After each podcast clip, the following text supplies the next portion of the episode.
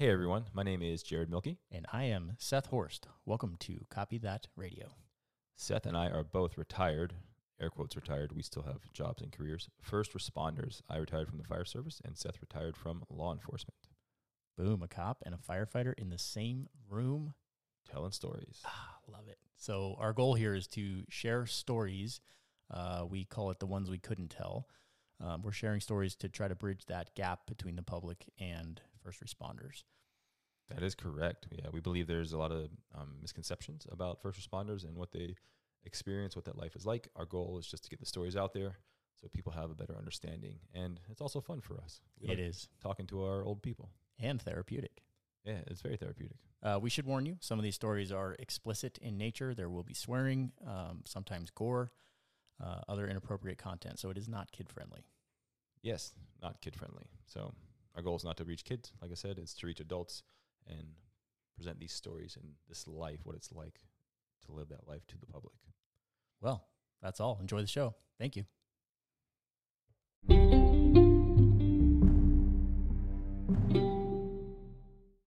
We are live.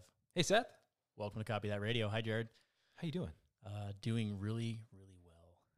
We have some exciting news for our uh, six followers. As they can probably already hear. Uh, well, this is actually the second episode with It is, the yeah. new Yeah, uh, new mics, but we have a new studio, new microphones, new Rode uh, box. I think I think the people in the podcast world call it roadie. I I've, don't know. I've heard both ways. Mhm. Someone let us know, correct us. We don't know. Um, we have a pro setup here. We spent some money and bought everything we needed to sound beautiful. we still have a little styling to do in the studio before we put out any pictures because it's in my basement and that's cooler than my mom's basement, so we're not there. Um, Mhm. But when I say basement, that's like it's pretty pretty nice basement, I guess. It's it's a living area. It's not just a basement. Finished. Uh, but we we, took over a guest bedroom. We did, yeah. My wife was actually cool with that. So um, the bed is now in another part of the house, and we have a whole room, and we can hang out. Soon there'll be a couch, and we can just like Yeah. dude out down here and either drink coffee or whiskey. Yeah, so we have two podcast options for our, our guests that are in person. Can do morning coffee or evening whiskey, I like it. whatever you want. Coffee or whiskey. Let's talk. And it goes different ways depending on what you're drinking. yeah, yeah. Uh, this is a coffee podcast, by the way, just so you know. This is a coffee. This is morning. What are we? Ten o'clock. Yeah, I've already had two cups, and yeah, about that. We've been up since five ish. I've had three. Oh dang, it's too late. Do you think I can text my wife and have her bring us down a cup? No, no. She's the boss lady gets mad. she does. She's working. Oh, if you don't know, she is our boss now. That's Talk right. Talk about that. She's uh, she's a great boss, She is fantastic. a kind and benevolent leader. How is she our boss? Seth? Jared is the newest member of the team. 10 what 8, team? 10 8 real estate. We are going to be uh, dominating the market up here in North Idaho in the next few years, and we're pretty excited about it. Uh, we're going to do that by providing service and being unfalteringly honest That's correct. and having integrity because that's lacking a little bit sometimes up here. And those are our qualities that we bring from our previous line of work and just who we are. So I think that's going to go a long way for us. And we're Yeah. happy to have you. We both have um, personally we have very high standards. Yeah. and we're going to uphold that in the business. And we are not looking for huge volume of clients, right? Correct. We are looking to serve our clients, the few clients we do have, extremely well. And build, uh, we've been pretty lucky so far building lasting relationships with those people, like cool people that I'm happy to have here and I would have coffee or lunch with anytime. So pretty excited about that. Yeah. So if you're listening and you want to move to North Idaho or Central Idaho, we can get down there. Southern Idaho is not really our thing. Nah. Um, I am actually going to get licensed in Montana as well, so we can do the border, the Western Montana Idaho border. We have a lot of clients or people that have reached out to Seth wanting to look at properties over there. Yep. So I'm going to get my Montana license, and If we're going to sell you're houses. if you're off a little bit in your brain and you want to move to Washington, uh, Eastern Washington, we can help you with that, sort of. we can refer you to we our can friends refer over you. there. We're We not ha- li- we're not licensed there. Yeah, we have people. I'm not. I don't like to cross that border. No, know I do Jared does. everything I can not to go to Spokane. Yeah. Um, Mostly because when I go there, uh, homeless people scream at me. I don't like that. I left that behind in California, and I don't miss it at all. Uh, little known fact, maybe it's I don't know. No, it's probably not known worldwide. There are almost no homeless people in Coeur d'Alene, Idaho. Almost none. Very, Like- very like- few. One or two I saw this summer, and they're not. I don't even see them anymore. And I live downtown. Yeah, there's some homeless people floating around. Um, but yeah, I don't know what the difference is really. There's a lot of homeless people in Spokane, probably because it's, it's like the hub for the region for the inland northwest. Yeah, The travel hub, buses, trains, all the methods of transportation come through or around there. So, uh, yeah, we don't plan on getting licensed in Washington. correct. If you live in Washington, that's cool. We have friends that live there. I don't hate you. They also have a much um, what's the word? More stringent policies. Like if you do contracting or anything else over there, it's it's way more difficult to do business in Washington. And let's not even go down the the unspeakable sickness road and what they're doing over there. So Oh yeah, can we say that too. word? No, I don't wanna no, say it. say it. I didn't want to say it. Anyway, so uh here we go. Switching gears. Um you need more like uh stuff on your side of the desk, Jared. I have like challenge coins, I have a patch, I have a sticker, I have a narwhal. Yeah, I just I need to dig through my boxes and find some of my stuff. Uh, we're, we're also going to adorn our walls here with cool things. Yeah, we're gonna do um my trooper hat. Your Mountie hat. Yeah. Yeah. And one of my helmets. It's gonna be sweet. Yep. And we're, we're gonna order some flags and some banners too. Let's do it. It's gonna look good. Um yeah, so what are we talking about today? We had a we had an Oh. idea. Speaking of, I saw a new banner that we need. Wha- What is it? It says "Let's go, Brandon." Oh. I think that is the funniest thing ever, by the way. It is hilarious. I just crack it cracks me up. It's funny. We have a sign out in our front yard, right on the street. Yeah. So do you. Somebody gave me one. Oh yeah. How cool is that? Ooh. All right. So let's transition this um, downhill conversation into today's episode. There there there is actually value in this episode other than us talking about the studio and all my swag And, and let's go comments. Brandon. Yeah. Okay. so one of our friends recently, we were talking. Um, he is getting out of the profession, and he made a comment. He's like, "I just, I don't know what to do. I don't have any skills." And we were like, "What?" Yeah. But yeah, I understand the feeling because I kind of just went through the same thing. me too. Uh, you went through it like a little longer ago, so you're like on the, Mhm. you're you're you're a voice of wisdom for me. Um, it's a hard transition. It is. Yeah. There's there's a lot of things going on there. Um, just culturally, um, there's a lot of things to deal with and manage. There's also a lot of identity things going on. Depending on like that's a whole that's that's a personal thing that you know about. We've been diving into in a men's coaching group that we're a part of, but there is a, there's a lot to unpack there. So you couldn't like just tell somebody what to do or try to like diagnose them and say, "Here, do this, and you'll be all right." That's just fix yourself. right. That never works. What do you mean that word? That doesn't when you work? yell at people to fix themselves, they they generally don't listen. Weird. Yeah. So, anyways, our friend said this, and we were like, "Right." I was like, "Hold up, we're gonna have a conversation about that one day." Mhm, mhm. But we thought it would also be good to record an episode around this. Yeah. Um, I think coming f- coming from that field, you are you have this like okay, you just show up to work every day and you do your job, and you do that for thirty years or twenty years or whatever, and you're good. You're well taken care of. You get a pension. You get health insurance, and that's awesome. That's all you have to do, right? But transition. There's a lot more to it than There's a lot more to it. Uh, and so you so you leave that world, and now you're like, oh wait, I don't have a guaranteed paycheck. That's kind of scary. That is scary. I may not have health insurance. Scary. Super scary. Um, so like, yeah, you you feel like what, what can I even do here? Do I do I have skills? I've been just this cop, firefighter, paramedic, whatever for so long. I feel like that's the only thing I know how to do. Yeah, and then our, the culture reinforces that that you in some places you have an elevated status as like a heroic person. Mm. You know, generally people from those lines of Probably work. more so in the, in the law enforcement world than the firefighter. Oh, that's not true. Uh, but the, some places are different than others. Um, and it's a lot of the people that work in those professions. They don't carry that. They don't walk around with that swagger like, "Oh, we're heroes." There are some idiots that do. yeah. But uh, when you, but you're what you're doing is you're creating an identity around being a protector and a provider, and you, you know your job, your role in society is to do all of these things. Mm-hmm. And when you leave, and you're like, "Oh shit, what do I do now? I'm, I can't do anything." Yeah.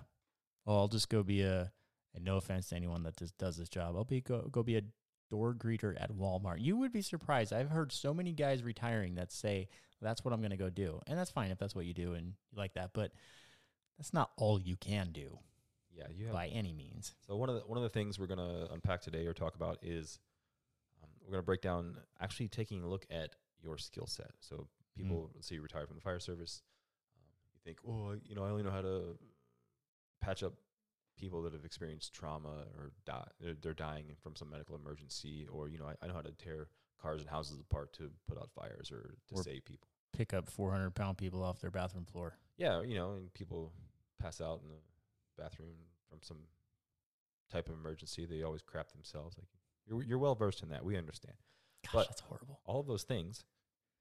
In reality, what you're doing is you're just communicating, right? So you're Mm. like as a firefighter working in emergency medicine. Um, all of my patients, I had a very good bedside manner, even though like I look gruff and I sound very direct and forward. I could get on anybody's level.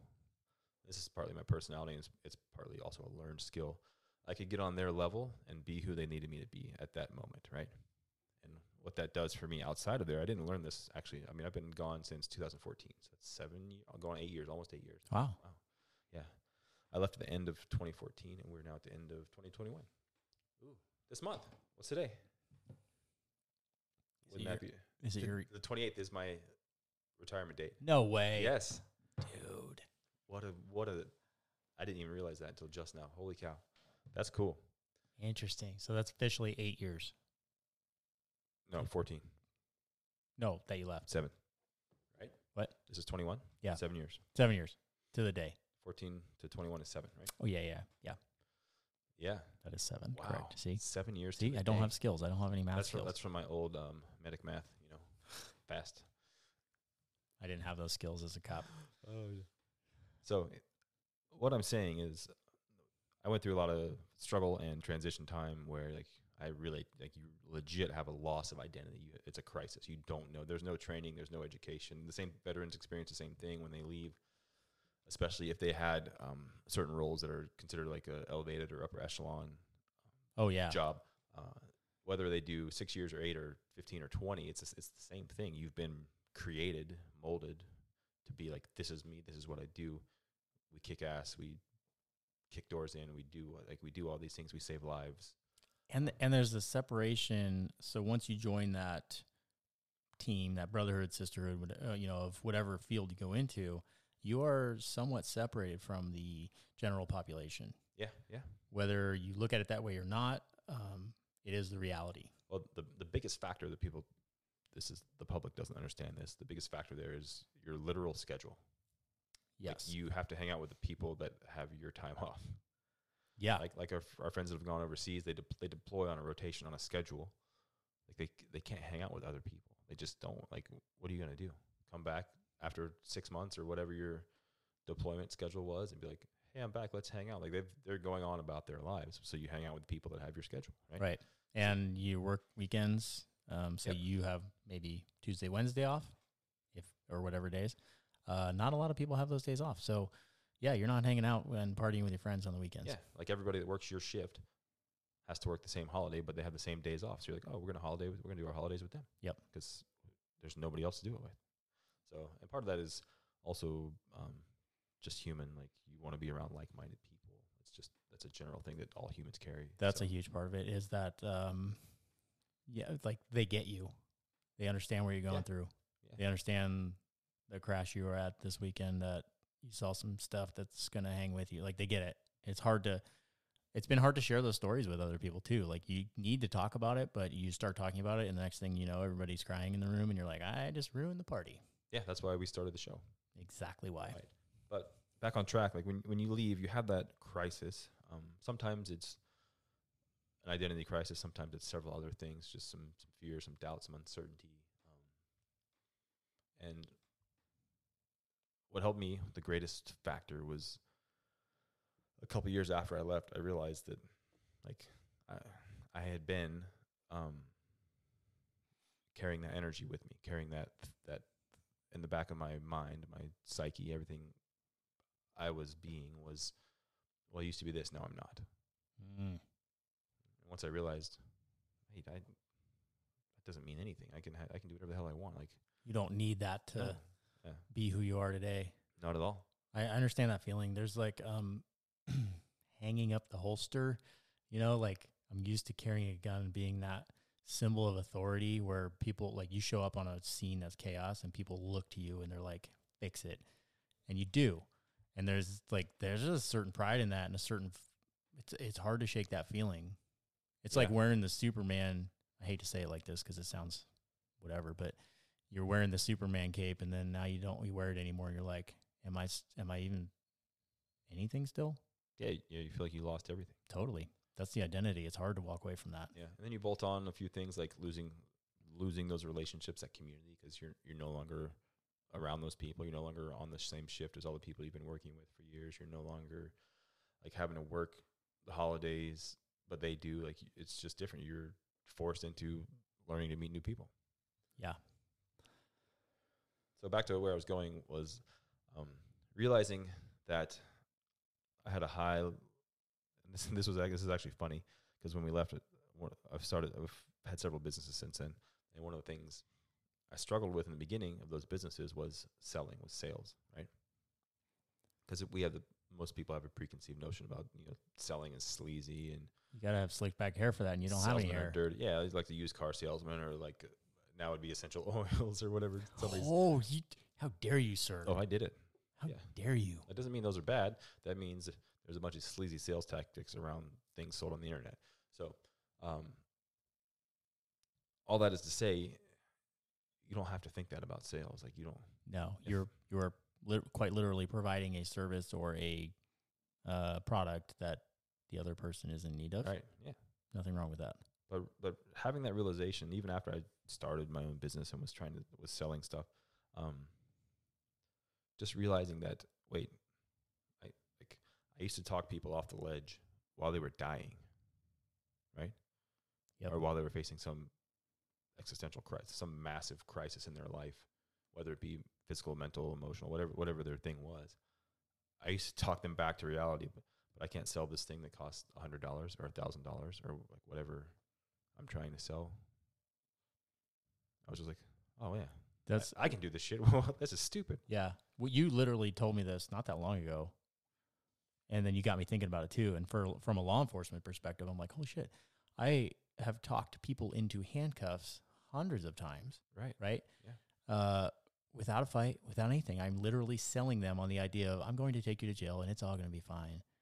Yeah, dude. I've d- done it with drunk people, with high people, with crazy people. When you yeah, when you told me that, I was like, oh yeah, oh that's that's like ultimate sales right there. Dude, if you, you can talk somebody that's strung out into getting into an ambulance on their own, wi- like That's a big deal. that's a big deal. You you are a high level negotiator at that point. Yeah. So okay, awesome. There's one, there's one of the skills is is communication. Yeah. Like the ultimate level of communication. You can Yes. communicate with anyone, uh, from the executive to the crackhead, Right. and get your point across and um, get them on your team. Yeah, that was a realization I had a few years ago when I was actually doing some sales uh, training. Uh, there's, man, I've had thousands, literally thousands of interactions with people in when their whole world was collapsing around them. Mm-hmm. Right. Yep. And in most of those interactions, I was the voice of reason that coached them. I coached them through that process. Mm-hmm. Um, now that's true for every first responder. Like you had thousands of those. Every everybody's done that, right? Yep. I'm not saying I like I was I'm some heroic thing, but that like that's your job.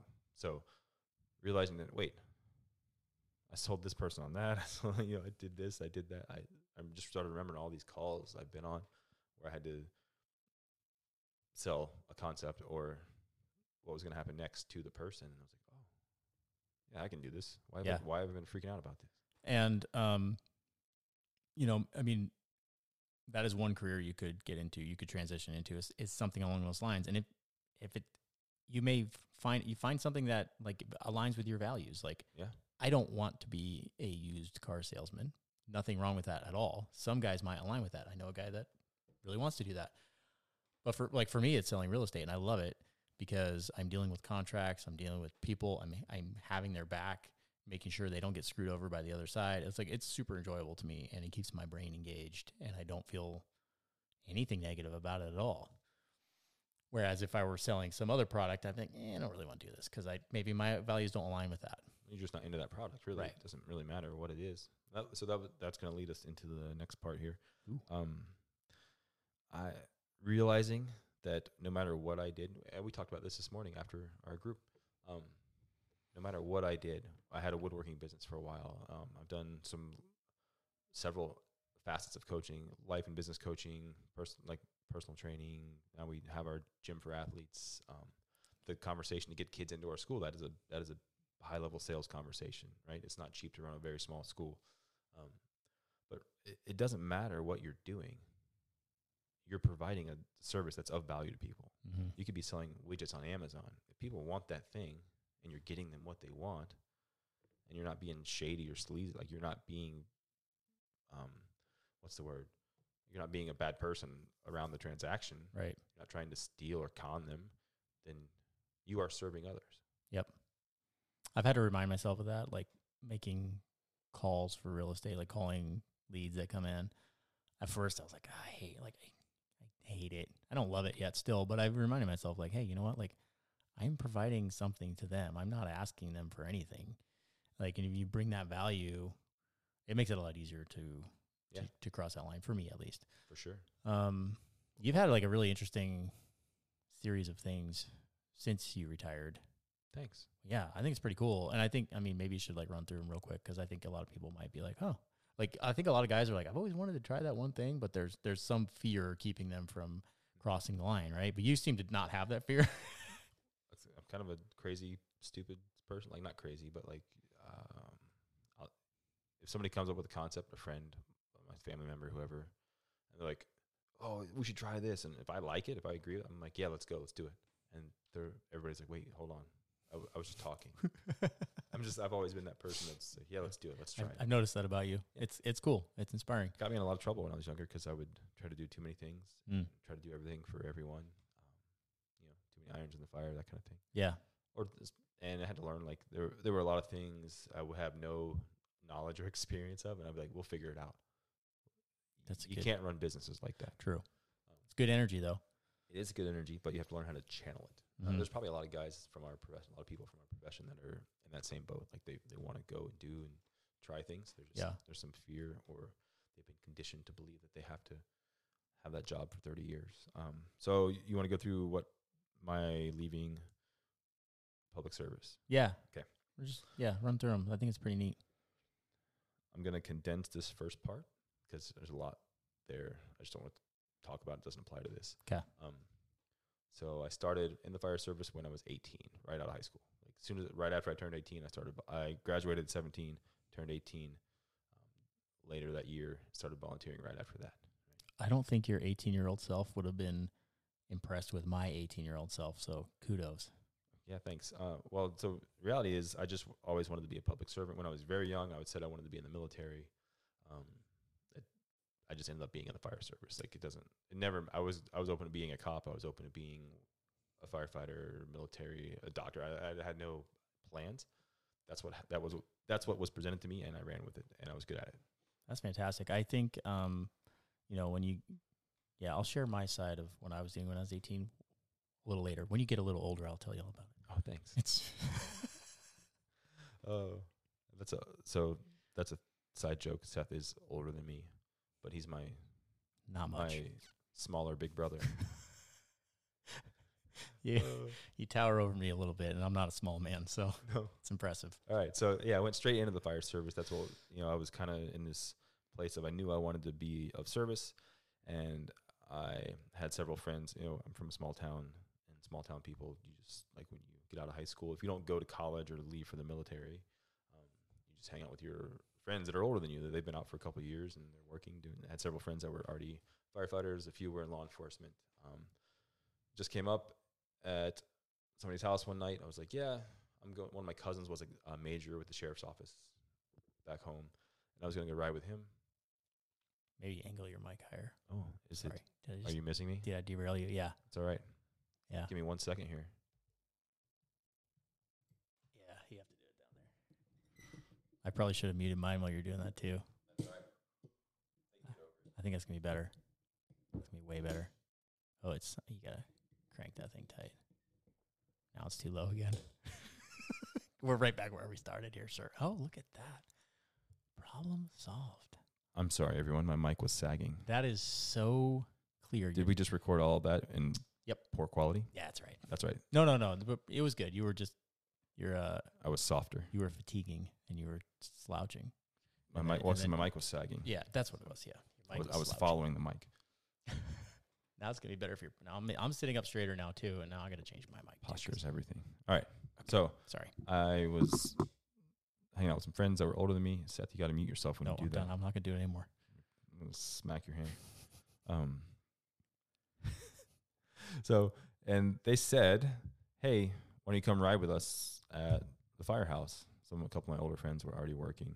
They were like three, four, five years older than me, and I did, and that's where I stayed. So after I I rode a couple shifts with them and was like, "Holy cow, this is awesome! I love this," and I just stayed there. I didn't pursue law enforcement or the military. I just I found what I wanted to do, so I did that.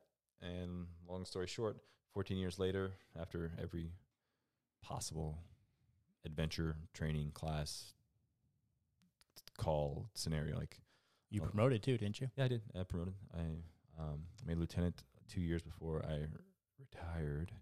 Is that um?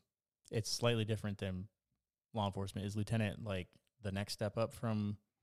How, how what's the rank structure at least to that? Well, level? rank structure, fire departments are, n- they don't follow the same rank structure. Um, it, it can vary department to department. Most places have firefighter, like, so new firefighters are considered lower than firefighters, like probationary firefighters, your first year, and then firefighter, and then engineer is the driver, and then lieutenant or captain is the officer seat on the rig on, Okay. on an engine or a ladder. And then there's also staff office positions that are lieutenants, captains, um, and lower levels of chiefs. And then after after you come off of a rig, you would be a div, uh, battalion chief, working like by yourself in a truck, responsible for multiple stations. Right, so you're overseeing the lieutenants. Lieutenants are overseeing the people on their rigs, Got it. and then you from there, it's all like there's varying chief structures depending on where you are, and the rest of that is uh, primarily office staff. 'Kay. Okay. So I promoted to lieutenant, and right now it's cool now. All my guys that I got hired with or came up with, they are working in the office. They're chiefs, they're battalion chiefs, um, chiefs of training, chiefs of EMS, whatever they do. So yeah, I was lieutenant. I was also an instructor for a long time. I don't think we talked about that. Oh, I did that um, for seven years, and a bunch of other things. I was on the special operations team. I was on the honor guard. Um, oh, here's an, I went to medic. I finished medic school, but I did not work as a medic. So that's another conversation. like full on paramedic school? Yeah. Not EMT. Like 15 months Good after golly. EMT is separate from medic. Yeah. Yeah, uh, yeah. I was an EMT, but Yeah. not as cool as a medic. no. Um, yeah. So I did all those things. I did all like every possible training, all the stuff you could do, and before I decided I was done. Um, so then I left. That's what, that's what we're getting to. When I left, um, my wife and I, for several years, had been trying to move. We when we got married, we both wanted to leave Florida. We're both from there. Uh, it's a very cool place. Culture is very cool. Um, a lot of fun stuff to do if you're into the water, and we are. But it's also hot all year. We both prefer seasons and mountains and like having some variation. And the population on there is very large now. I've, it's between 20 and 30 million. I don't, that's just counting like legit residents. I don't know how many people moved. I know a bunch of East Coast people moved down there since the sickness started. The name, the name we won't say. Don't say it. Um, and then there's also a bunch of um, illegal immigrants down there. So And there's lots of creatures that want to kill you when you swim in the water. there's lots of that. Yeah, yeah. We grew up swimming That's a with big downer. sharks and alligators and snakes that you know things that try to get you. But you just learn to deal with it. It's fun. Those are other stories for other time. Fun. Yeah. Sure. Uh, we wanted to leave Florida, and we decided that right after we got married. Oh, this actually plays into this whole conversation. So when we first, like right after we got married, I think I'd been on three or four years. Started my department at 18 as a volunteer for a little while. Went through school right away. Got hired at 19. Um, yeah. So I got married at 22. Told everybody like, yeah, we're gonna figure like over the next couple of years, we're gonna figure it out. We want to move. We wanted to go to the islands originally, um, the Caribbean. Oh, and yeah. get some like random jobs at a resort or whatever. I know a few other people. If you live in Florida, this is a more common thing. Most people don't know about this, but you can go over there and get a job working on boats. It can be it could be a ferry that goes between islands. It could be a charter fishing boat. It could be a commercial boat. There's all kinds of jobs where you you can make decent money and you get Mhm. to live the island life. That's fun. Yeah. Um, so we talked about doing that, and all the guys, all the older guys that brought me up, they're like, "Oh, you're gonna be a shrimp boat captain," like being stupid. I was like, "Whatever, dude. Screw you." Like, uh, yeah. Did, oh, do you think that's common? I I have run into that too. Any anytime I had another business idea, uh, it would get shot down or beat up pretty bad yeah. in the briefing room. I'm like, I wonder why that culture is like that, and I wonder if that plays into the challenge for guys to transition out of that. Is like feeling they're going to get beat up if they go get a job at Cabela's or whatever. It definitely makes it harder. Yeah. Like it, I think even though I had struggles, it was probably easier for me and you both because we both have that mindset. Like we want to do things, figure things out, um, make stuff happen. Thank you. Did you fix it? I did. Sorry, everyone. We're having some uh, new studio issues. We're trying to figure out Getting the mics all mics dialed in. uh, actually, mine I didn't have mine tight enough, and it was sagging a minute ago. That's what that was. And then Seth was just messing with his. saggy mic. I think that's a metaphor. Whoa. Yeah. So that transition is if you come from that, like, I don't know what's the word. Just there's nothing else you believe. Like this is it. This is all I am. This is all there is. Goddamn highway ranger for life, or Yeah. Whatever. fire, fireman, or whatever. Yeah. Um, it's gonna be way harder to transition out for sure. Right. Mhm.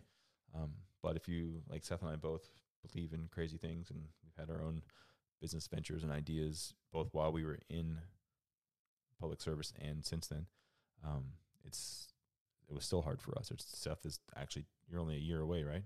Not even. Yeah. April was my official retirement date. Whoa. Yeah, even though I was already living here and I was pretty much out. Because you were out on medical. Yeah. Um so yeah, October actually October last year is when I went off on medical. Yeah. So yeah, it's been about a year, I guess, technically.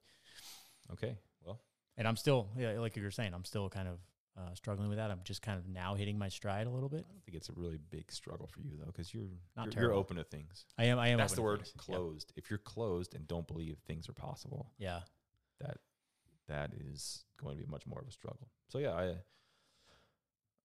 we had my wife and I the last few years right before I left, we try we were trying to move out here up to the northwest. It's our favorite place. We wanted to go there. Like we like the culture, the mountains. The, in some areas like Coeur d'Alene, there's tons of water. That was a requirement. So we yeah, And let me add, there's nothing in the water here that tries to kill you. no, just on the land. Yeah. Just Just a few, Just just a few just grizzlies cats and and bears, moose and wolves. brown bears, black bears. I'll take that though. That's like my element too. Sorry, I don't want to get sidetracked. We both grew up in the woods and Yeah. the and the water, but Mine was we creeks. prefer the woods. Yeah. So, um, so I derailed you. leaving the fire service wasn't as it was a very long process for me. Uh, for several years, I tested for departments out here. I won't name them, but I made a list for several departments out here, and this was this was post recession. So we started this process in 08, Mm. and I didn't leave the fire service until 2014. So you were thinking about it that whole time, or just thinking of something? Uh, we started. we had legitimate conversations that year. Like we were living in Florida, and things were bad down there with the economy. Like when the whatever the Great Recession is that what they call it? When that hit, and there was a housing crisis, and all those crappy mortgages tanked. Um, there was a lot of struggle down there, but we decided, all right, well, that's you know, it's time. We gotta.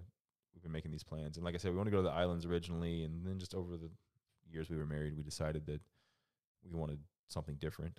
And we didn't want to do that because we're like that's our place. We want to do it because we thought it would be fun. I still think it would be fun. Did kids change that at all? Um, I no, we would have changed anyways. Yeah. Yeah. I mean, to be honest, I I can't live there for very long. Even though I grew up in Florida and I've been sunburnt like Oh, hundreds of times. yeah. Um, I'm I'm pasty white. Like I'm not like Casper white, but my skin is not built to be in the sun all day every day. Yeah. So uh, we made our list of things we wanted, criteria, started looking at places. Obviously, the Northwest was the winner. Um, I other places were on my list. I would have gone to Maine or like the UP of Michigan or Min- like the Great Lakes, somewhere up there in the in the wild of Minnesota. I would have gone to a place like that. Um, Ashley didn't want that much snow, Mm. and now looking back, that was a very great wise decision on her part. Yeah. Uh, Maine would be cool. I don't think anywhere else I would like at this point, besides Idaho, Montana, or Wyoming. Um, so we made a list. We, you know, water, seasons, mountains. We had all this criteria, these things that we were looking for. I started applying for departments. I made the list for several departments over that next three or four years. Um, went through the hiring process, the complete process for two of them, and one of them I did partially. That was the last one, and you know these a couple of them, two of the three departments were bigger, and like you're testing with thousands and thousands of people.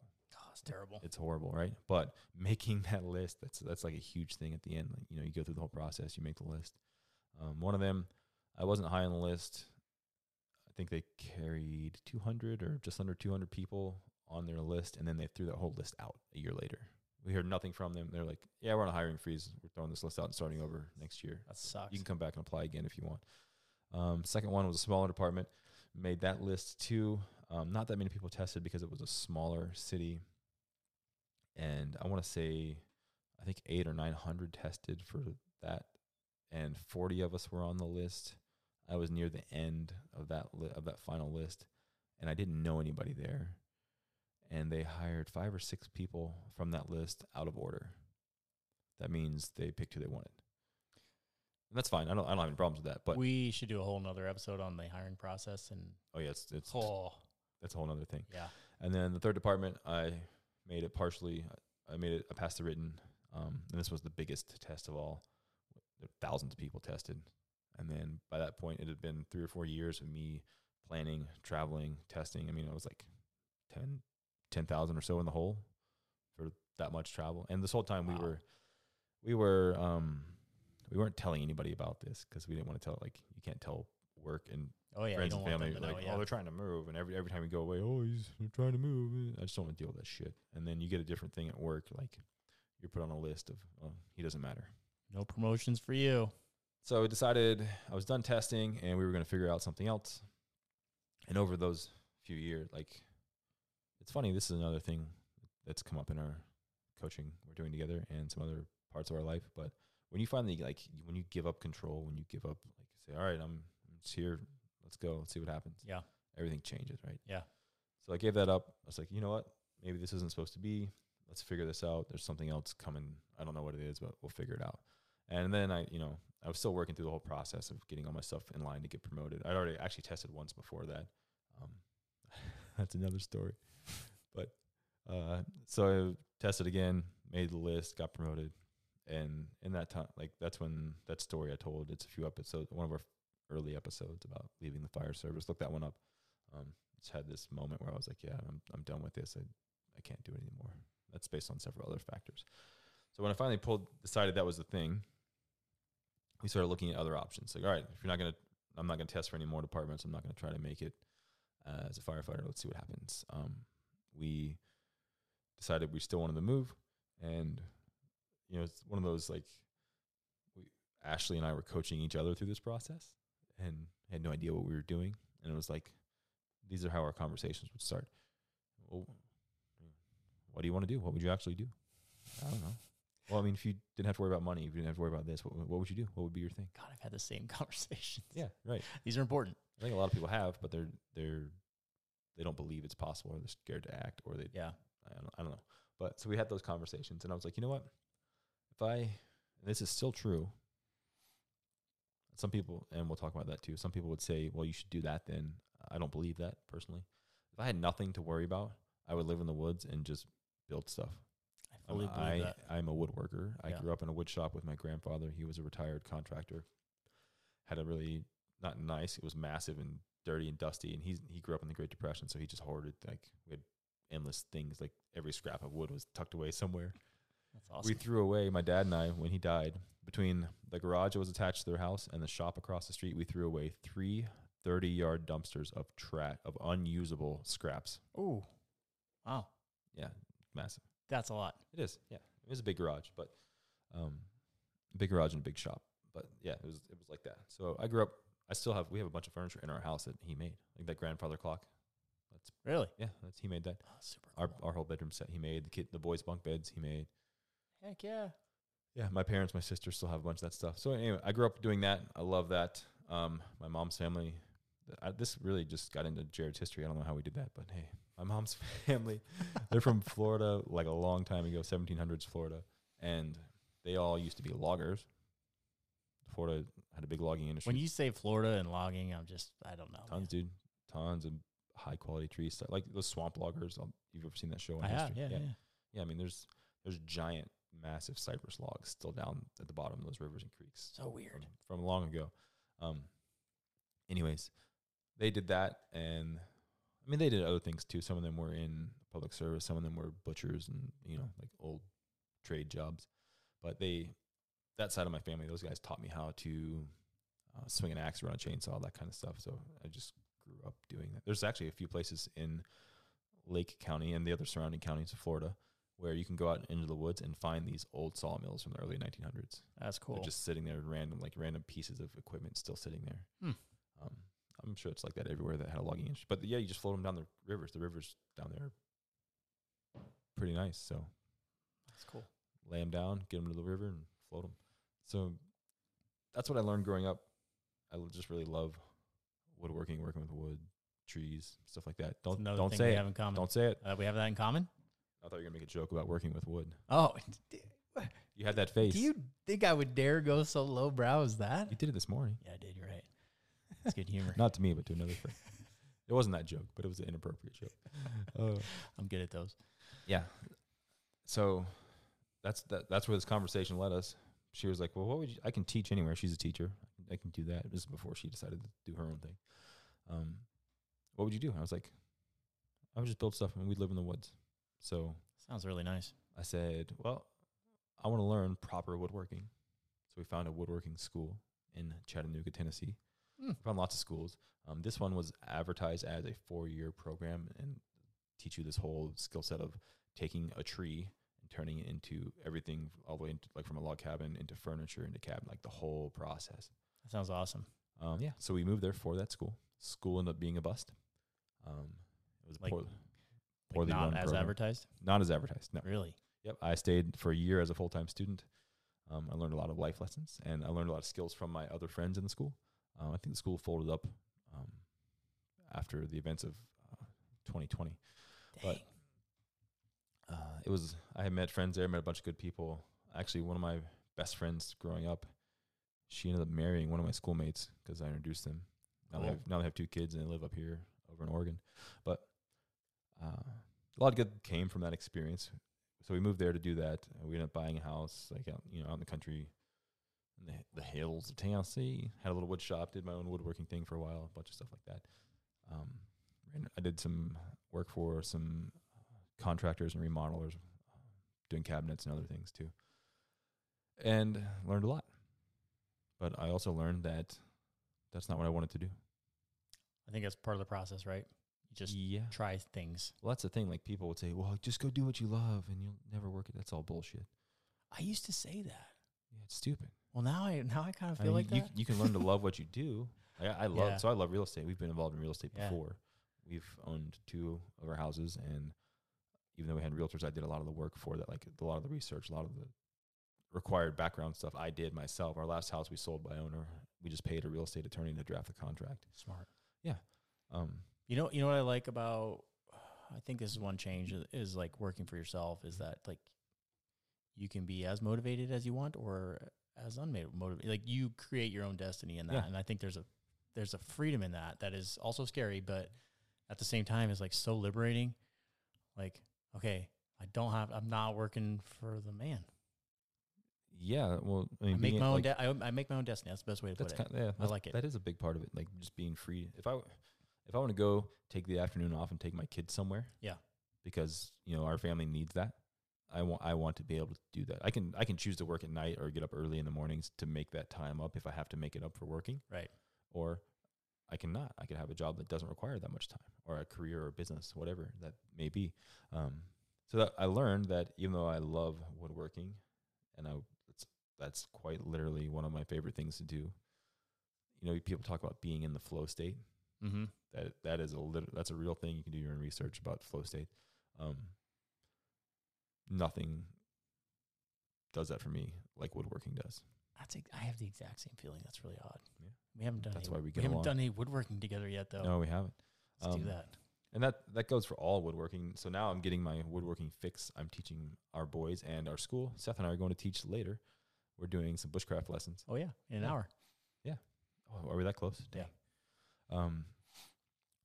So yeah, you know that's I've been watching and teaching and reading books with my boys about how to build like bushcraft tools and shelters, just because they they enjoy it. It's fun to me. They like it too. So we're doing it together.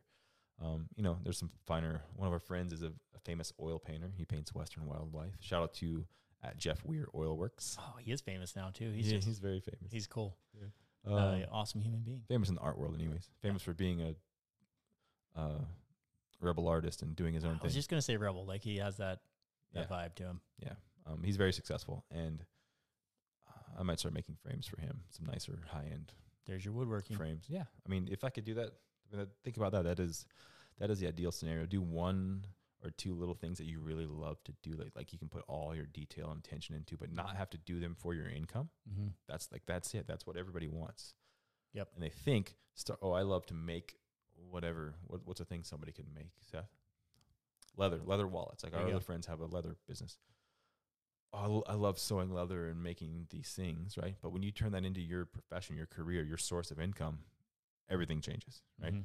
you can you, you can figure out ways to make that work for you. But when you like let's, let's say you left police work and you're like, "Oh, I love leather working. I've been doing this. I'm going to make leather holsters." But when that becomes a business and you have to fund your existence with that thing, everything changes. That's what happened to me with woodworking. Like it just got old Mhm.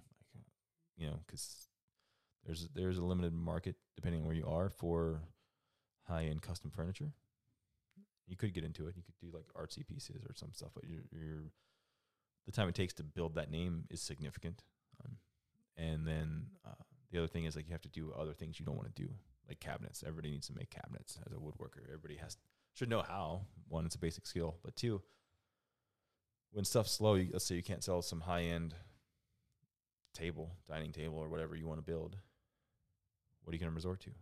Got to make those cabinets pay the bills. Construction. Yeah. Right. Could be framing. Could be could be building a big porch, timber frame, gazebo. like, Whatever. It doesn't matter what it is. But you end up doing these things that you're like, man, I just I just want to build stuff. I don't want to do this. I, don't, I want to do what I want to do mm-hmm. because this is not fun anymore. So that's where I got. And this whole time, people, we haven't mentioned this yet. When I was in the fire service my last few years, I worked at a couple gyms training people. I Had a couple different CrossFit gyms back in the day. My, we are part of the older, like very old CrossFit crowd. Does that crowd not talk about CrossFit as much? Does not. Yeah. Oh. Yeah. Yeah. No, it did, we don't. That's not how it is. Like we came up in garage gyms and shitty warehouses that nobody knew about. I'm just teasing. I've, Like back in the day, I like you could you could go on the forums or in the comments on the main page and put your house, and people would literally show up at your door. Like, hey, is this the spot? it's the underground CrossFit gym. Yeah, that's what it was. I, Um, lo- I love CrossFit, dude. Some of my best injuries have come from that. So excellent. yeah, Yeah, the problem is that became a whole different animal. Um, but some of my friends, like 04, 05, started a few of the first gyms in Florida, the first CrossFits back then. And that's how that's that was our introduction to it. And we so we were like satellite around that world, and I ended up working in a couple gyms before I left. And then um, when we moved to Tennessee, I st- I still did some programming work. Like I really enjoyed coaching people, so I still wrote some programs and did some other work for some of our friends or my old clients, even a couple of them, or, fr- or friends that were clients. Um, so when we moved here, like we, you know, woodworking school was a bust. I had my own business. We were doing that. We still our end goal was still to come here. Like we moved to Tennessee to go to that school. After I finished school, we were going to come up here to the northwest, the inland northwest, and um, you know, we just got we got to a point where those doors opened. It took three years. We'd spent three years in Tennessee, and I did all the things that I mentioned already. And we moved up here. Um, a job, teaching job opened up. Ashley applied. She got it. That's what brought us here. We got here. I was like, damn, what do I want to do? I tried to get back into public safety, but for some uh, just odd, random things. It didn't work out. What drew you back towards that? Just wanting to be of service. Mm. Like I just felt like I wasn't serving people. Like you know, um, this so this was that time I was talking about in the beginning. Like a couple years after I left, I had to go through this realization that no matter what I was doing, I, I was serving people. Like building somebody a beautiful piece of furniture, that is a service. They're going to carry that with them for their life and give it to their kids and maybe grandkids, right? We were literally just talking about this this morning. Yeah. Yeah. Same Yep. thing. Um, but having like working, this was the time when I was working through that. Like I didn't know, I hadn't realized that yet. Mm-hmm. So we got here and um, same thing. Like, well, what do you want to do? You know, we had some a little bit of money put away from some other thing, from uh, the sale of our house and some other stuff. Um, so we took that time and we, you know, just sat down, mapped some stuff out, and I was like, you know, I really enjoy coaching people. I'm going to start a coaching business, and that ended up it was it was productive for me as in I learned a lot. It was not productive from a um, long term income standpoint. I did make some money. What kind of coaching?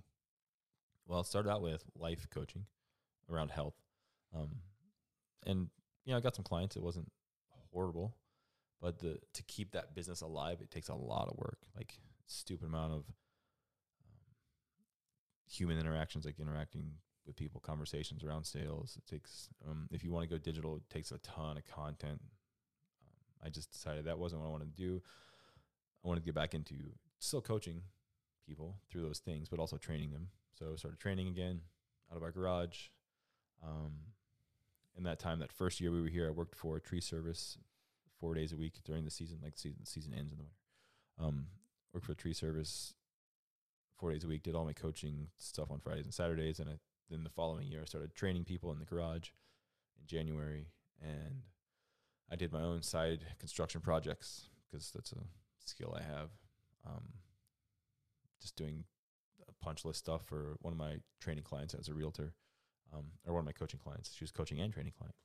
Um, I did that, and other people started asking what flipped that switch for me. I was working at the tree place, and they were about to go into winter layoffs, and I had n- never had an intention to stay there. It was just to help pay the bills until my other business got off the ground, and our our landlord for the house we were in said, "Hey, we need somebody to do one of our condos downtown. Um, we're we're doing a wood floor project. Can you do it?" And I was like, I had to say no because they wanted it done like right then. It was a twenty five thousand dollar wood floor job, Whoa. and then several other people had asked me about smaller projects that I had turned down because I had you know had my side business and the tree stuff. Um, and they were good people to work for. It's nothing bad. It's a good, fun profession. It's a lot of backbreaking work, but it's fun. Um, so I was turning this work down. I was like, damn, I could be making some decent Mhm. money by myself. And if you know anything about where we live, um, there is a massive amount of people that have moved here in the last two to three years. Like when we came here, there were some people moving here, but since then, it's like uh, 2020 ramped that up exponentially. Yeah. I was one of those. It's a wave. I rode Yeah. the wave. Yeah. Um, I think you guys you had planned on coming here anyways, so I don't think you were running from anything. No. But anyways, all that's to say, like there there's a huge demand for anybody that has a skill. It could be hairdressing, changing tires, mechanics, lawn service, tree service. Doesn't matter. Carpenter. If you could, you will find work here if you have a skill. Mm-hmm. Um, so I was turning down these this work back then. It was already pre 2020. It was already a little bit tight. And I said, "Well, damn, I'm just gonna work for myself again. I don't, this is no, there's no reason not to do this." So I started training people in the garage. Started doing side projects, and that led us to where we are now. Now we have our gym facility um, that houses our athlete training and our school. And I'm doing real estate. Yeah, yeah. Boom. So, um, would you do it all over again? There's a lot of stress along that road and fear, but there's also a lot of freedom. I would do it again. I would, obviously, looking back, I would um, plan things better. I would do Yeah. more planning and preparation, more research. Because, like I said before, I've always been that person that's like, yeah, let's go do it, just because like I, I want to try it. And that's no way to start a business. That's no way to make a big move like that. you know, especially with a family. If you're young and single, it's different. Um, so there, there's a price you pay for that. Part of that price is the learning curve. Um, it does take a toll on your family and your your personal. Um, what's the word? Just you personally. Uh, so yeah, I would do it again. I would plan better, do more, uh, develop more of a uh, strategy, be more specific in a lot of things, um, and that's all stuff I had to learn. That's different. Uh, it's it's not thought about in our world, in the first responder world. Yeah. You've learned a ton of lessons. You have Yeah. a lot of valuable information on how to kind of make that transition. I Yeah, would, I would assume you'd be open to people reaching out to you if they had questions or Yeah, you can reach out. Um, if anybody wants to has a question, you can hit me up on Instagram at Northland, Northland underscore Jared J A R E D. That's my personal. I just got back on there a couple weeks ago. I haven't had a personal Instagram in a few years. I have a business one for the gym and a business one for the school, and the show has one, but I wasn't on there personally. I have a personal one now. Jared, I've I've always wanted to start a business where I bedazzle jeans. Is it a good idea? It can be. We that's a lot of conversations though. um, so that's the funny thing. When I left, when I pulled the trigger and jumped ship, I can't even count the number of people that reached out to me. Hey, bro, how's it going? How'd you do it? Are you all right? Like, There's a lot of are- people Are you that- making it? Yeah. I know you're getting that now. Yeah, it's like I hate to use the word trap because it's such a noble career, any of them. It's not a trap, but some people feel trapped. It definitely can be a trap. Yeah. Um because you feel like like me and, and you're the same way. Like our minds we like to I don't know, be creative and and are interested in lots of things. So our minds wander and when you get stuck, I mean I remember feeling like commonly feeling like I can't wait till I retire. Then I can start living my life. And I'm looking at, you know, 15 more years. And, and it was so depressing to me. Start living now. Start living now. Like you can do it and do the job, um, hundred percent.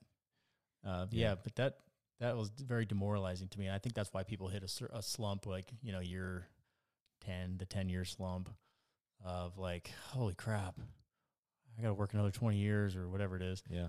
Um, so this is something we haven't addressed yet either. Part of that is the this is a fact. Um, I was listening to a different, a bigger podcast. It's a um, from a friend of ours, a friend of a friend that is uh, going to be on the show in a couple months. Yeah, So, by the way, if you're listening, still all of our six listeners, um, I'm just kidding. We're way way higher than that, but we have some massive guests lined up. Like, I People- don't even know how this happened. yeah, uh, we're not we're not going to share them yet. One of them actually we're, we're recording next week, first week of November. Yeah, yeah. Um, I don't know. That'll probably be published a week or two after that. But I'm so excited to talk to him because I have a mutual friend with him, and it's I think it's gonna blow his mind. So, it is. Oh, he. I told him he knows. oh, okay, dang. Yeah, Well. and and these are people that like we know through our roughly through our circle or our satellites, like our they're friends of friends, and we're not that. So we just started reaching out, and they're like, "Oh yeah, we'd love to jump on." So it, it's crazy. Like some of the, I don't know how to say it, like massive brands, massive shows, massive digital presences. These guys are jumping on our show, and At least in our world, it's not like uh, like- Overall, I it's mean, not like a Kardashian or something. So we don't care- we don't care about them. No, well, we're- talking about like hundreds of thousands, or across all their platforms, millions of subscribers and followers. and cool people that Yeah. we align with. Yeah, they're cool. Um, and and we're not just talking about public safety. We're talking about like everything, like fitness, nutrition, bushcraft, self defense, all of it. So it's happening. We got some massive guests coming up. I don't know how I transitioned into that, but what was I saying? I don't remember actually. Um, you I don't know. You've had a really cool history of of your transition into where you are now. I think it's so neat. Oh, I, Right. I want to talk about this. You said the bedazzled thing, Yeah, jeans, right? yeah, it's my Um, passion. So here's something that I did not understand, and I don't, I don't think there was a lot of information around this specifically when I started trying to do all my own things, like my my own Instagram for the my wood business and all these other things we were trying to do. Um, people they'll read some, you know, you'll get hammered with advertisements for some guru digital marketing strategy. Like I get them all the time. Oh, it's six figure a month personal training studio and all this bullshit. Um, there may be people making that or doing that kind of volume, maybe, but that doesn't mean everybody is, or that just following your email template or whatever garbage you're selling is going to get me that. There's lots of other factors, and this is something I I didn't understand. Um, whatever, if you're going to go digital, whatever platform you choose has its own rules, and inside that platform, there's even more rules, right? So if you want to start an Etsy store, that's different than Instagram. They have different rules, like different things that work there that don't work on Instagram. Or if you want to start a like build a really big Instagram following, Instagram doesn't have the same rules as YouTube, right? They're they're different channels, different platforms, different things. Um, and even then, Instagram and Facebook, Facebook owns Instagram, but they're not the same. They have different rules as well. Like their algorithms work differently. There's different strategies to employ, different ways to structure your posts, different different factors that go into play as far as how much they'll show you to people, whatever they're trying to do. And like even inside Instagram, now there's Instagram. You can do a post, and that also cross posts to Facebook. That when you do that, it ratchets the Facebook post down a little bit. You won't get as much traction. Um, people do it because it's convenient and it saves time. Um, there are Instagram stories that are also your Facebook stories, right? Um, and that works pretty well. Stories are very popular, and they're trying to push stories right now. There's Instagram TV, which is for longer things. Like you want to do a 40 minute video or live, that's where that goes. And there's Instagram Reels, which is their version of TikTok, right? But every one of those options inside Instagram has a different set of rules that you have to learn to be successful at that thing, right? Just making a stupid video or making a post or making it that's not how it works. It's not going to that's not going to give you what you need. And I didn't understand that.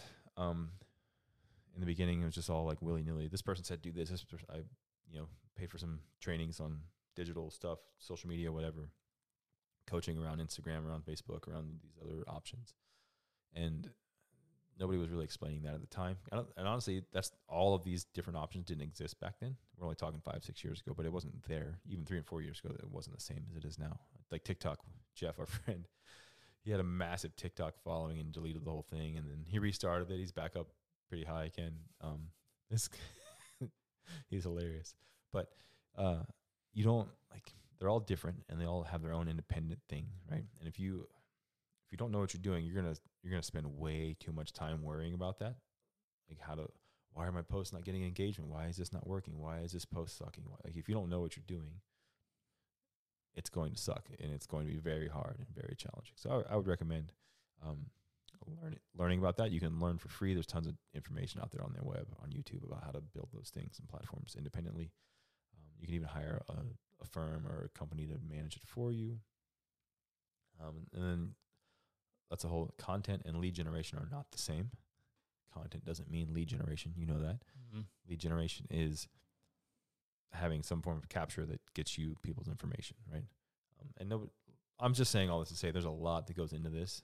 You don't have to do any of it. There's a lot of successful businesses that don't have a digital presence. But if you're going to do it, educate yourself and figure out like target specific things. I was all over the place trying to learn, like trying to, well, this says do this here, this says do that there. Like if you just do one thing, like if you want to sell shit on Instagram, build an awesome Instagram page and don't worry about anything else. Mm-hmm. If you want to sell stuff on Etsy, then do it there. Like you could sell hand crocheted uh, beanies or whatever. I don't care what your thing is but learn the rules for that thing in that place and go kill it. Heck yeah. The point is get focused. So there is hope, whether you're retiring, whether you're wanting to just career change, it is possible, is what I'm getting out of this conversation. Yeah, we went more into like my life story than anything else. This was supposed to be about you do have skills. Um, and then like using me as the example, that's what happened today. We didn't plan on that.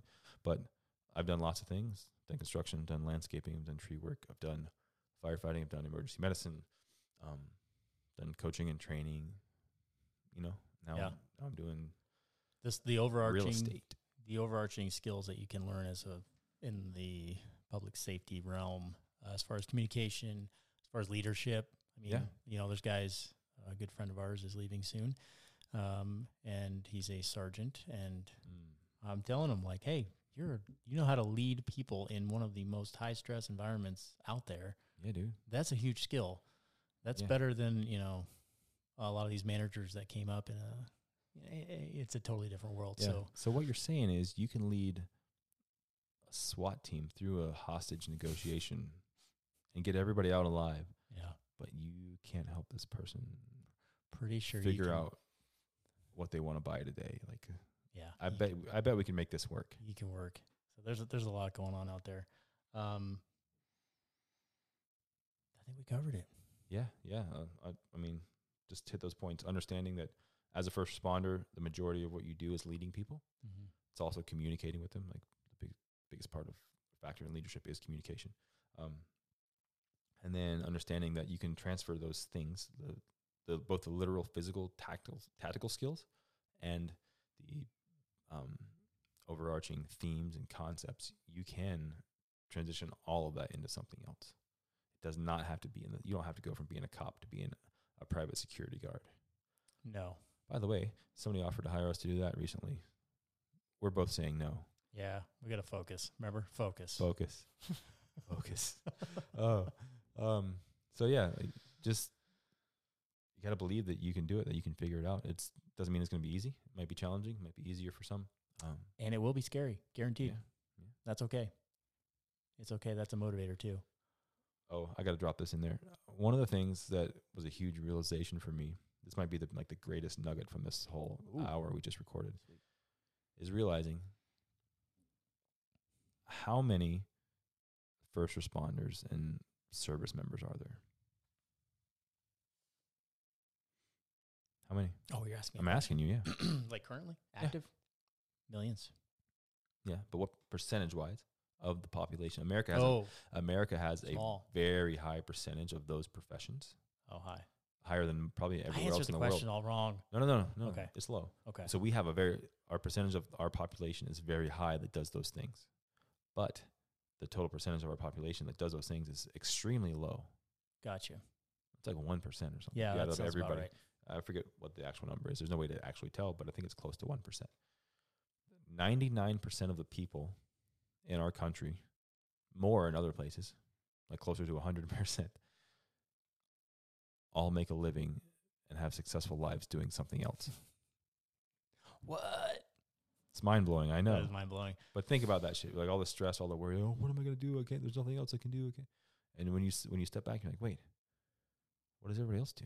Yeah. Like a town of 30,000 people, average American small town, like normal sized town or city. I mean, how many people there are first responders? A couple hundred, maybe. Not even, Not even, huh? not even. Maybe, maybe over 100 total. Yeah. Yeah, you're right. Yep. All what is other- everybody else doing? All the other people are making it. They're doing just fine. Mm-hmm. So, all that is to say, you have a way out if you need it, or if you're just ready to retire. You can do whatever you want. I like it. Yeah. That's encouraging. Also, hey, if you want to get into real estate part time, hit us up. We can get you in, get you under us in EXP, or get not under us, but get you set up in EXP. EXP is a brokerage that allows you to not have to go to the office. Yeah. So no matter where you live, we can help you with that and give you some guidance along the way because, like anything, it's scary to go out on your own. Yeah, yeah, we'll connect you with um, you know, mentors and people that are gonna help you. Boom. Boom. Well, let's go teach kids about survival. Let's do it. It's been fun. That was a good talk. That was a good talk. Yeah, I like the new setup. We had a little. I'm gonna apologize again for the noise when we were moving our mics around. And Can I point out two things? Go. Uh, one, nobody died in this episode, and I think we only swore twice. We That was didn't talk about a dead person at all. Uh, no, Is that a first? Yeah. Whoa. and the swearing was twice. I think I said Which shit we- a couple times. Yeah. Well, now now it's three. Thanks. Okay. Are you were tracking? Yeah. yeah. Uh, the other thing I wanted to point out is I love your T-shirt. By the way, Jared's T-shirt says "Socialism distancing." The social awesome. is is capital, and then the ism is not. It's a great shirt. Gets lots of good comments around town, and that's a Um, thing we can all get behind. I'd say. Mm, on this show. That's for sure. Yeah, maybe not everybody, but we do here. Right on. Well, Seth, you just picked a side. How'd that feel? that was a funny conversation earlier. Uh, that felt great. I feel really good about that. Good. All right. Well, let's wrap this up. Bye, everyone. We love you. Bye.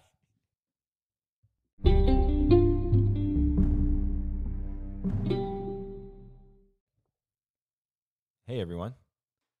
Thanks for listening.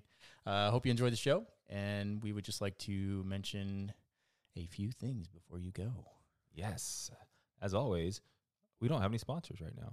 So we are sponsoring this ourselves. Self-sponsored, fantastic. What's your business, Seth? Uh, so I am one of the owners of 108 Real Estate. And if you know your brevity codes, like you're a first responder, you'll know that 108 means in service. So we're in service all the time, taking care of our clients. Um, excellent little bit of news is that we have a new member of the team. Happy to announce. He's very Hey. familiar. There he is right there across from me. Uh, Jared has joined the team, so we now have two retired first responders on the team, and then my wife would be the third person currently. She's the brains behind the operation, the boss lady, and we are uh, part of EXP Realty. So, um, could be a good avenue for some of you that may be transitioning or retiring or finding a new career path or part time. Uh, feel free to reach out to us, and we can help guide you on that journey in real estate. It's a wonderful, wonderful field to be in. That's correct. EXP is fantastic. Absolutely. Um, you can find us. Our website is 10, all written out, 10 hyphen 8 realestate.com. Um, on Instagram, we are 10 underscore 8 real estate. And on Facebook, we are at 10 8 real estate. So hit us up. Let's talk. And anything else to add? Yeah, uh, our specialty on the real estate side is helping first responders find their dream home. Bring it. You know we got your back. You want to relocate to North Idaho and soon to be Western Montana, Yeah, yeah. um, hit us up. We got you covered. Yeah. We will uh, protect you like we're working a beat together. That's correct. That's right. I don't know what you what do you call it in the fire department? It's not a beat Shift. shift. Yeah, that's cool. Like you guys are First, well, area is first due. Shift is the literal time frame. fantastic. Yeah. Okay, there we go. All right, and my wife and I, my wife Ashley and I, we own two businesses here in Coeur d'Alene, Idaho. One is called Northland Strength. It's a training, um, strength and performance training training facility for athletes, for youth athletes. And then we also started a private school this year called Northland Training Academy, and you can find them at Northland Strength on Instagram and at Northland underscore CDA is the school, also on Instagram. And my kids go there. It's awesome. The model is fantastic. Hopefully, it spreads worldwide. I Yeah. love it. that's one thing we're doing. We are cataloging and documenting all of our steps and progress. So we are going to take this model that we've created and give it to people sometime next year. We'll be like, here, do this. Most people are scared to start their own school. They think they can't. They think people won't pay them money. They think all these things. Uh, most of that is just misconceptions or fear-based ideology that they've adopted. So we're going to help people with that. It's an awesome alternative to the traditional method. Yeah. Oh, we can't forget the show.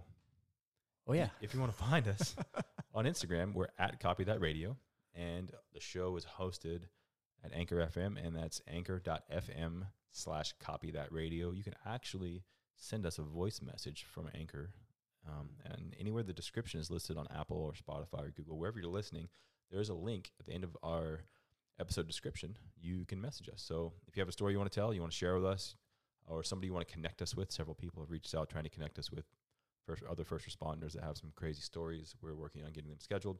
Um, you can do that. Just shoot us a message on there or Instagram at Copy That Radio. All right. Thank you very much. Bye. Bye.